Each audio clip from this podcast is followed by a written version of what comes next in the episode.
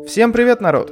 Сегодня мы поговорим о том, что современная наука решить не в состоянии. Естественно, мы не будем обсуждать совсем уж все проблемы в науке, а пробежимся только по знакомым нам темам, которые мы уже обсуждали. Как обычно, для эффекта полного погружения стоит быть в курсе большей части предыдущих выпусков. Но для новых членов нашей звезданутой семейки я все равно дам пояснение, так что не заплутаете. Возможно, я буду устраивать такие выпуски, ну, время от времени, потому что вопросов на самом деле много. А может быть, я начну эти вопросы втыкать прям в каждую новую тему. Посмотрим. Вставок практически не будет, потому что фактически придется все время вставлять что-то такое. А вот это науке еще неизвестно. Ладно, погнали. Я открыл список выпусков нашего подкаста и прям по нему пойду. Не ко всем выпускам есть вопросы, но хотя бы какую-то хронологию мы таки сможем соблюсти.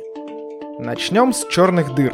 Ученые говорят, что черная дыра немного таки излучает, несмотря на все свои свойства. Излучение Хокинга, все дела.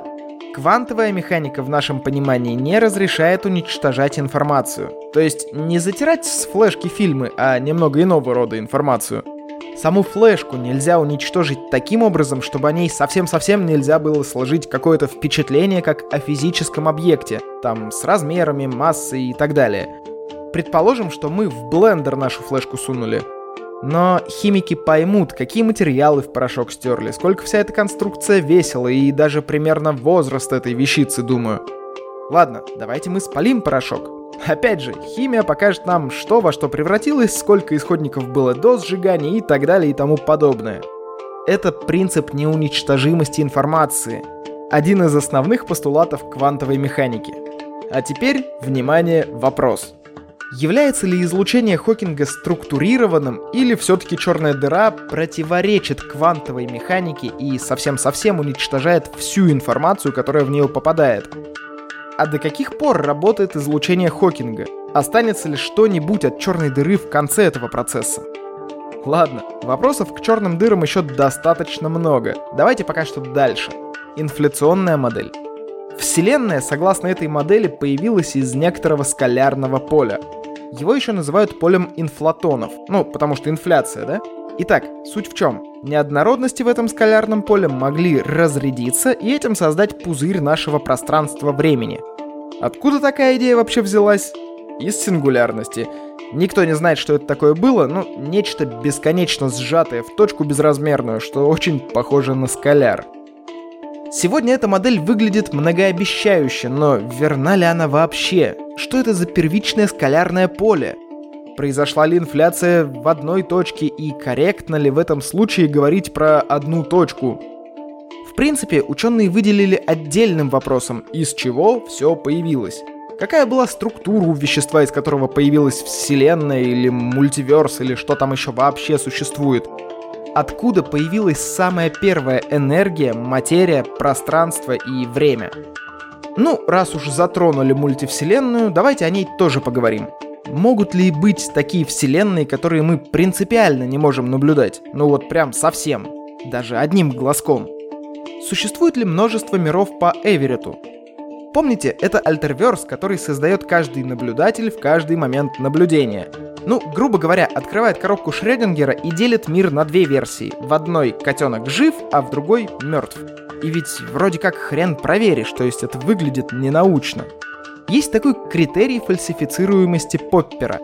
Если есть возможность поставить эксперимент, который может опровергнуть теорию, ну, она может считаться научной.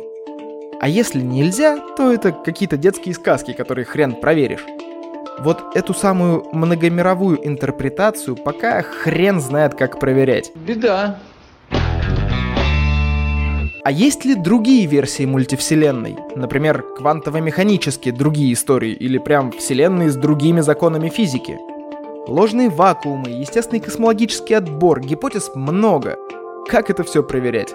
Как пробиться в другую реальность, если она существует и надо ли это вообще?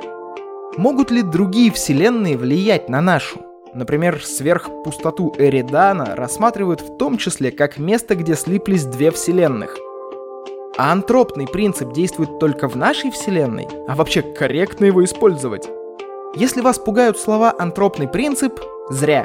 Всего-навсего мнение, что Вселенная такая, какая есть, существует только потому, что только вот в такой Вселенной мог появиться человек как наблюдатель. То есть человек появился для того, чтобы наблюдать вот такую Вселенную, а вот такая Вселенная появилась для того, чтобы ее наблюдал человек. Погнали дальше. Время. Вы уже знаете панчлайн. В чем проблема с шутками про путешествие во времени? Есть три пространственных измерения, и с ними все более-менее понятно. Влево-вправо, вперед-назад, вверх-вниз. Fatality. Ну да ладно. А почему время-то идет только вперед? А корректно ли вообще это самое вперед для времени? А чем время отличается от пространства?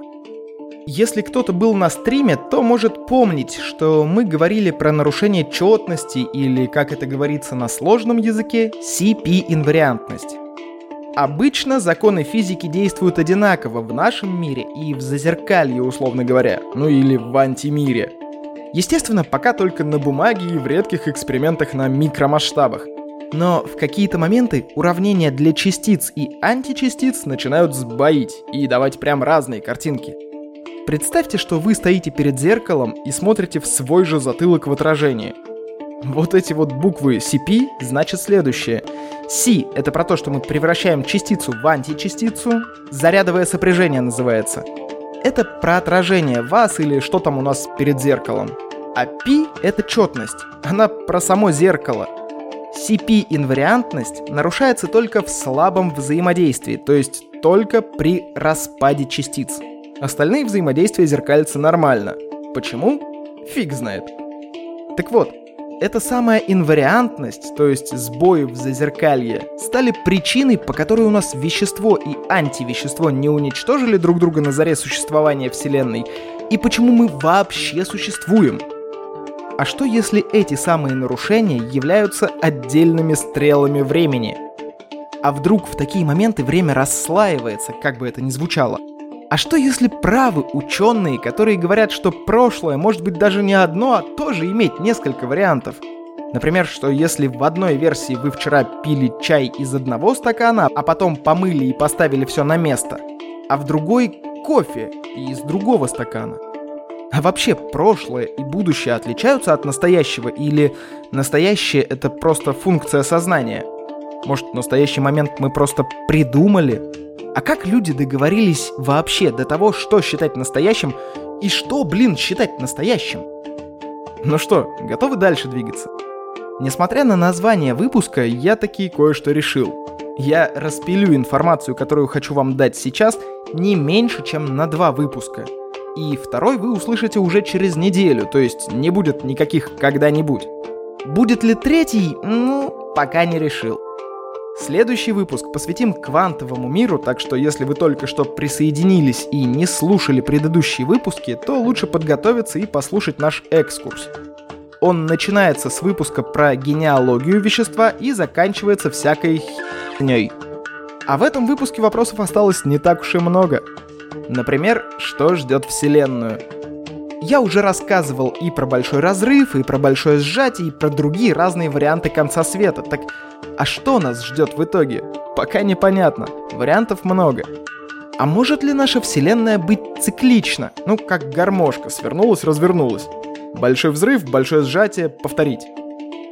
Ну и последний на сегодня вопрос. Это своего рода вишенка на торте, но не все так считают. Короче, ученые до сих пор не могут понять, в чем причина полугодовых колебаний погоды. Давайте проще. Ученые не понимают причину бабьего лета и подобных явлений. Как-то так на сегодня. Напоминаю про комменты, лайки, репосты, донаты, вопросы, предложения, пожелания, проклятия. Еще напоминаю про стримы. В прошлый раз я вроде не указывал время. Вечером в среду, после обеда Мой косяк, исправляю. В среду в 20.00 по Москве будет очередной стрим в группе ВКонтакте, на котором я буду читать новости мира физики. Меня подмораживают кликбейты, так что будем с ними бороться по мере возможности. Да и новости узнать никогда не вредно. В прошлый раз было прикольно читать новости, скажем так, ну, наживую, но в этот раз я подготовлюсь заранее. В общем, жду всех на стриме в среду. С вами был Роман Юдаев. Услышимся в следующем выпуске.